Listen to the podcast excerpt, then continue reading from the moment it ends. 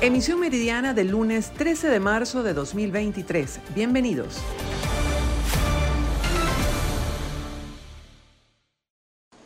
Saludos amigos, hacemos este contacto desde el estado Trujillo. El día de hoy en el municipio Valera nos fuimos hasta el sector La Paz de este municipio, donde el fin de semana las fuertes lluvias causaron estragos a varias viviendas que quedan en alto riesgo. Vamos a escuchar eh, uno de los testimonios de las personas afectadas. En el momento yo, yo estaba en Escuque, en las parcelas, cuando nos llamaron, nosotros bajamos, cuando ya habían pasado y ya las barriadas estas habían llevado estas casas y aquellas me perjudicaron la de la hermana mía que está por abajo. Entonces nosotros, ¿qué más? ayudándonos entre todos a ver qué podíamos hacer. ¿Qué, llamado hacen ustedes el día de hoy? A las gobernaciones, al, gobierno que nos ayude. Por allá abajo anda que nos, pues, supuestamente lo llevaron para abajo, para la base, a ver qué le solucionaban. Un refugio, mientras tanto, a ver cómo, cómo reacciona. Pero uno ya que uno tiene que andarles adelante, mire, yo tengo ahí todo el materialito, si no, pues en alguna parte se solucionará, así sea un rancho, mientras tanto. Pero le, agradecemos al gobernador que nos atienda, porque ya, y esto sigue, esto sigue, la lluvia sigue. La casa mía está toda partida por dentro y a mí nunca me han tomado en cuenta. Tengo 14 años que me censaron y nada que me han dado nada. Entonces yo quiero también que el gobernador tome en cuenta uno y también que arregle las calles, porque este barrio nunca lo han mirado. Entonces, ¿cómo es eso? ¿Cómo estuvo la lluvia del fin de semana? ¿Qué sintieron? Va muy mal. Esto, mire, bueno, ustedes mismas están viendo las casas que están cayendo. Y ahorita voy a adentrar a las muchachas allá en mi casa para que vean la pared como está detoteada, para que vean que no son mentiras, porque ellos pensarán que uno le está diciendo mentiras. Nunca me han tomado en cuenta para nada. Según informaciones obtenidas por habitantes de la comunidad, aquí ya se hicieron presentes algunos representantes de organismos. El día de hoy estarían celebrando una reunión para determinar si hay personas que la tienen que ubicar. Esto sería en refugios y buscar también soluciones para poder eh, dar la atención a las viviendas que así lo requieran. Es la información que tenemos. Desde el Estado Trujillo les reportó Mayra Linares. El presidente de la Comisión Nacional de Primaria, Jesús María Casal, señaló en nuestro programa Buenos Días que el respeto debe prevalecer en este proceso. Ese clima de respeto debe ser identidad, debe ser parte de la identidad de la primaria. La primaria debe caracterizarse por un clima diferente. Los ciudadanos deben percibir que la primaria es en muchos aspectos algo diferente, que hay un objetivo común, un propósito común del cambio político que aglutina, que unifica y que los candidatos son capaces de dejar un poco de lado sus ambiciones personales y sus eh, visiones específicas que son muy legítimas hasta un cierto punto, ¿no? Hasta el punto en que comprometan ese sentido de unidad, de globalidad, ese mensaje común que se quiere transmitir a la ciudadanía a través de una primaria, de un cambio político que debe comenzar a manifestarse ya eh, en, en, esa disposición a colocar los intereses comunes por encima de otras cosas. Por lo tanto, nosotros pronto vamos a abocarnos también a ese tema, al tema de asegurar un respeto, un clima de respeto dentro de la primaria, que por supuesto estará también eh, reflejada esa voluntad nuestra en los reglamentos que vamos a dictar sobre la campaña electoral. La realización de la elección primaria está prevista para el 22 de octubre de este año con el objetivo de elegir un candidato único por parte de las diversas organizaciones políticas de oposición en Venezuela. Buenas tardes, establecemos este contacto desde la ciudad de Coro en el estado Falcón. El día de hoy un grupo de representantes de la plataforma unitaria se movilizaron hasta la sede regional del Consejo Nacional Electoral para exigir que se realicen jornadas de registro de nuevos votantes en los distintos municipios de la región. Escuchemos. Eh, buenos días, bueno, eh, Alexis Goitía, eh, miembro de la plataforma juvenil del municipio Cariruana junto a compañeros de diversos partidos, movimientos juveniles, que estamos en compañía de jóvenes que están haciendo eh, un viaje hacia la ciudad de Coro donde más de una hora hemos estado en este viaje para poder inscribirnos en el registro electoral permanente de cara a las primarias de 2023 y de cara a las presidenciales de 2024. Hoy estamos aquí con el objetivo de inscribirnos, obviamente, pero también de exigir, de llevar una realidad de que en los municipios, y siendo más carirubana, el municipio electoralmente más importante de Falcón, no hay una oficina municipal donde podamos inscribirnos, donde personas puedan eh, cambiar su domicilio electoral y donde esto le genera mucho muchos problemas, tanto en lo, eh, en lo jurídico, pero también en el tema del derecho a, votar, que lamentablemente se está vulnerando el derecho a la inscripción y al voto porque es necesario que tengamos esas oficinas municipales para que mayor personas se inscriban y participen de cara a lo que es las primarias y 2024. Bien, muchísimas gracias. Es parte de la información que tenemos a esta hora desde el Estado Falcón. Continuamos con más de la emisión meridiana de Noticias VPI TV. Las autoridades encargadas de las normas de distribución de combustible en sus dos modalidades, precio subsidiado y precio internacional, anexaron un nuevo sector a la eliminación del sistema biopago, que en este caso afecta considerablemente a la población de la hermana isla de Coche. Al respecto conversamos con el concejal del municipio Villalba y esto nos explicó.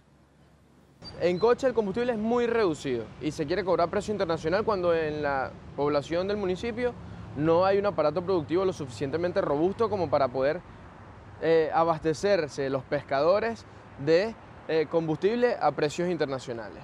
Y otra de las grandes problemáticas que a partir de hoy nos está afectando de manera directa en coche es que los transportistas, la Asociación de Transportistas o Transmar, ya no gozan del beneficio de combustible subsidiado, por lo cual se han declarado a partir de hoy suspendidos todos los viajes San Pedro, la isleta, la isleta San Pedro, que es la ruta marítima por excelencia que se utiliza para conectar a los habitantes de la isla de Coche, con los habitantes de la isla de Margarita y con todas las diligencias que necesitamos hacer aquí en Margarita.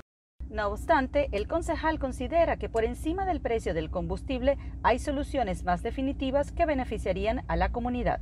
Veo con preocupación, en primer lugar, que el pasaje a Sotrasmar cuesta 4 dólares para los pasajeros, la carga también cuesta un buen dinero y me pareció un alegato poco poco válido el hecho de que no se hayan presentado alternativas. Creo que la administración ha debido tomar las previsiones para que no se cancele el servicio, porque quien está sufriendo esto es la población de la isla de Coche que queda desconectada de Margarita. Esperamos una alternativa para que Transmar solucione y que podamos volver a conectar de manera frecuente Coche con Margarita, que es lo que necesitamos. Así como aprovecho la oportunidad para hacer un llamado a la gobernación con que se concluya la obra de la rampa en el muelle de San Pedro de Coche para que podamos otra vez recibir ferries con frecuencia y que sea más barato para los comerciantes llevar su mercancía a coche. Aunque hoy hubo una solución provisional con la empresa Ferryjet, es de destacar que por lo menos 15 años tiene la isla de Coche sin un barco de carga y pasajero fijo. Incluso antes de ser estatizada la empresa con ferry y posterior a eso el gobierno no restituyó el servicio. Y a la fecha no se conoce de algún plan de inversión para la recuperación del muelle que pide el concejal. Por tanto, los casi 5.000 habitantes de esta isla deberán seguir a la espera y pagar 10 dólares por cada viaje a Isla de Margarita. Desde el Estado de Esparta, Ana Carolina Arias. El aumento del pasaje urbano fue establecido por el Ministerio de Transporte. Las carreras cortas tendrán un costo de 6 bolívares, las largas 7 bolívares y extra larga 10 bolívares. Consultamos algunos habitantes de San Juan de los Morros, capital del estado Guárico. La mayoría rechazó esta medida. ¿Cuánto es el aumento ahora del pasaje? A 6 bolívares. Saca tú la cuenta semanal no nos alcanza, mi amor, para nada. El pueblo es el que sufre, porque los que están en el gobierno, ellos sí cobran bien, ellos sí tienen sus carros, ellos sí tienen gasolina. Nosotros somos los afectados. Los niños, porque también los niños pagan pasaje. Tú llevas a tu hijo a, a la escuela, el niño también paga su pasaje, ¿verdad? Entonces ellas son 12 bolívares. Soy una de las primeras afectadas porque vivo en el Ariste de Rojas, trabajo en La Morera, tengo que pagar doble pasaje y el sueldo no me da. Ahorita con mi lucha me vengo a pies para poder pagar un pasaje.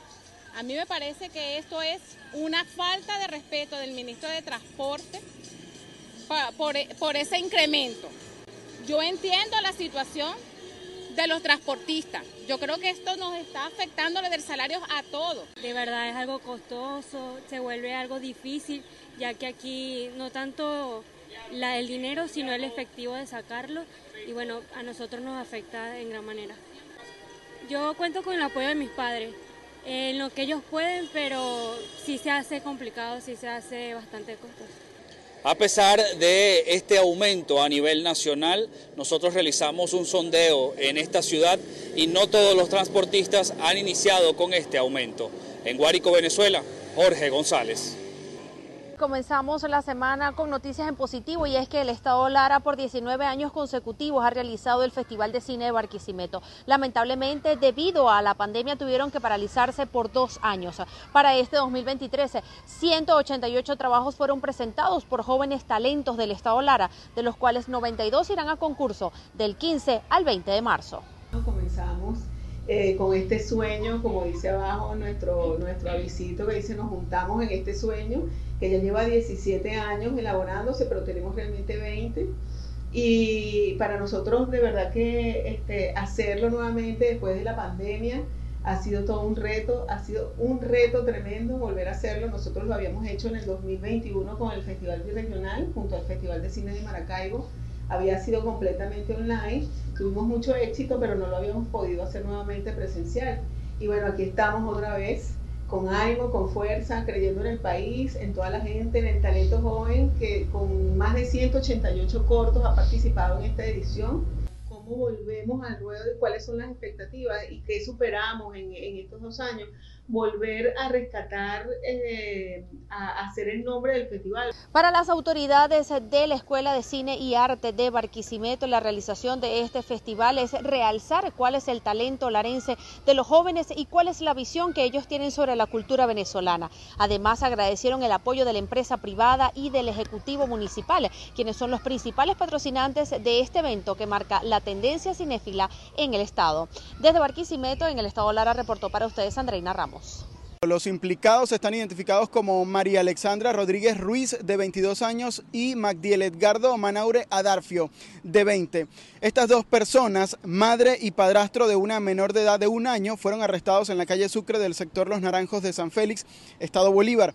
Los oficiales del Cuerpo de Investigaciones Científicas, Penales y Criminalísticas determinaron que la madre de la víctima la agredía con frecuencia. Las autoridades reportaron que las golpizas, en las que también participaba el padrastro, se volvieron más intensas con el transcurso de los días, hasta que el pasado 3 de marzo fue llevada de emergencia al hospital e ingresó sin signos vitales. La necropsia correspondiente reveló que la víctima sufrió traumatismo cráneoencefálico severo y hemorragia subdural, además de otros signos de maltrato. La mujer y el hombre fueron puestos a la orden de la Fiscalía décima del Ministerio Público. Es la información que tenemos a esta hora desde el Estado Bolívar. Este fin de semana se llevó a cabo en el departamento de La Guajira el primer diálogo fronterizo por la vida, evento al que asistieron 400 personas. La actividad fue encabezada por el director de Migración, Fernando García Manosalva, así como representantes ministeriales y de entidades nacionales. El director de Migración Colombia, Fernando García Manosalva, señaló que estas actividades buscan atender a los habitantes de las zonas donde ha habido masiva llegada de migrantes. A la jornada asistieron indígenas, líderes de las juntas de acción comunal, representantes del transporte y del comercio, así como de otros sectores de la comunidad. El funcionario comentó que la única manera de abordar el fenómeno migratorio es construyendo soluciones conjuntas, por eso convocó a todos los actores para que se sumen a esta iniciativa. Los diálogos fronterizos por la vida buscan jugar un papel articulador de comunidades en zonas de frontera con las autoridades nacionales y locales.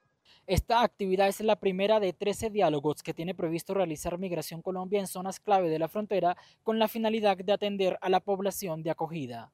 En Bogotá, Miguel Cardosa, BPI TV.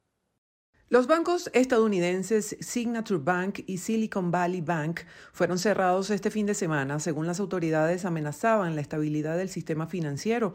El presidente Joe Biden aseguró que el dinero está protegido. Quiero hablar brevemente de lo ocurrido con el Silicon Valley Bank y el Signature Bank.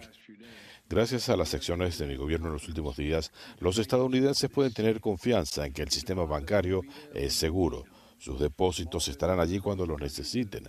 Los pequeños negocios de todo el país pueden estar tranquilos sabiendo que podrán pagarle a sus trabajadores y pagar sus cuentas. Y los empleados también pueden estar tranquilos.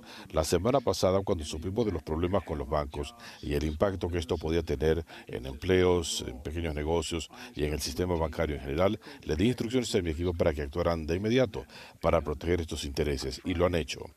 El viernes, eh, la persona a cargo de regular en eh, la dirección bancaria se encargó de los activos de Signature Bank y de Silicon Valley Bank.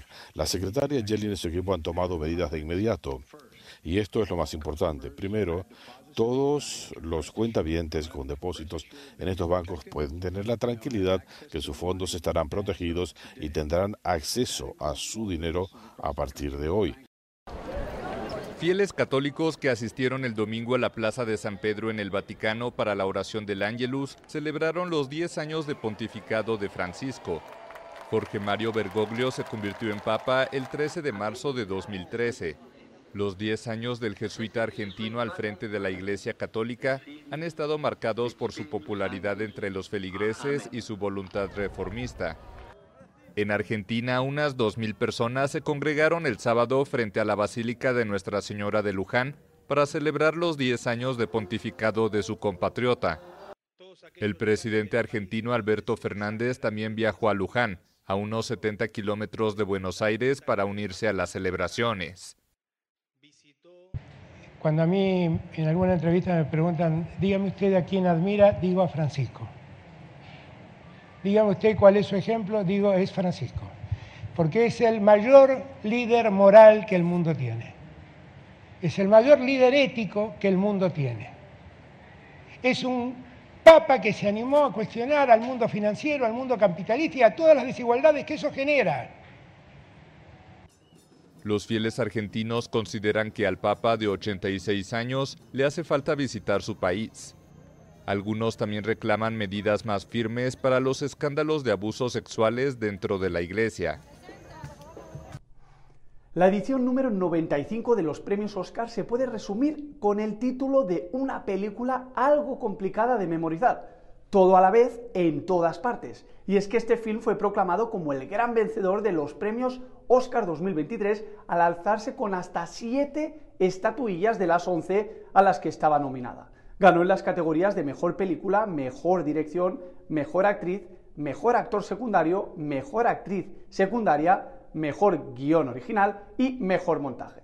La gala fue presentada por el cómico Jimmy Kimmel, aunque le acompañaron muchas otras celebridades sobre el escenario.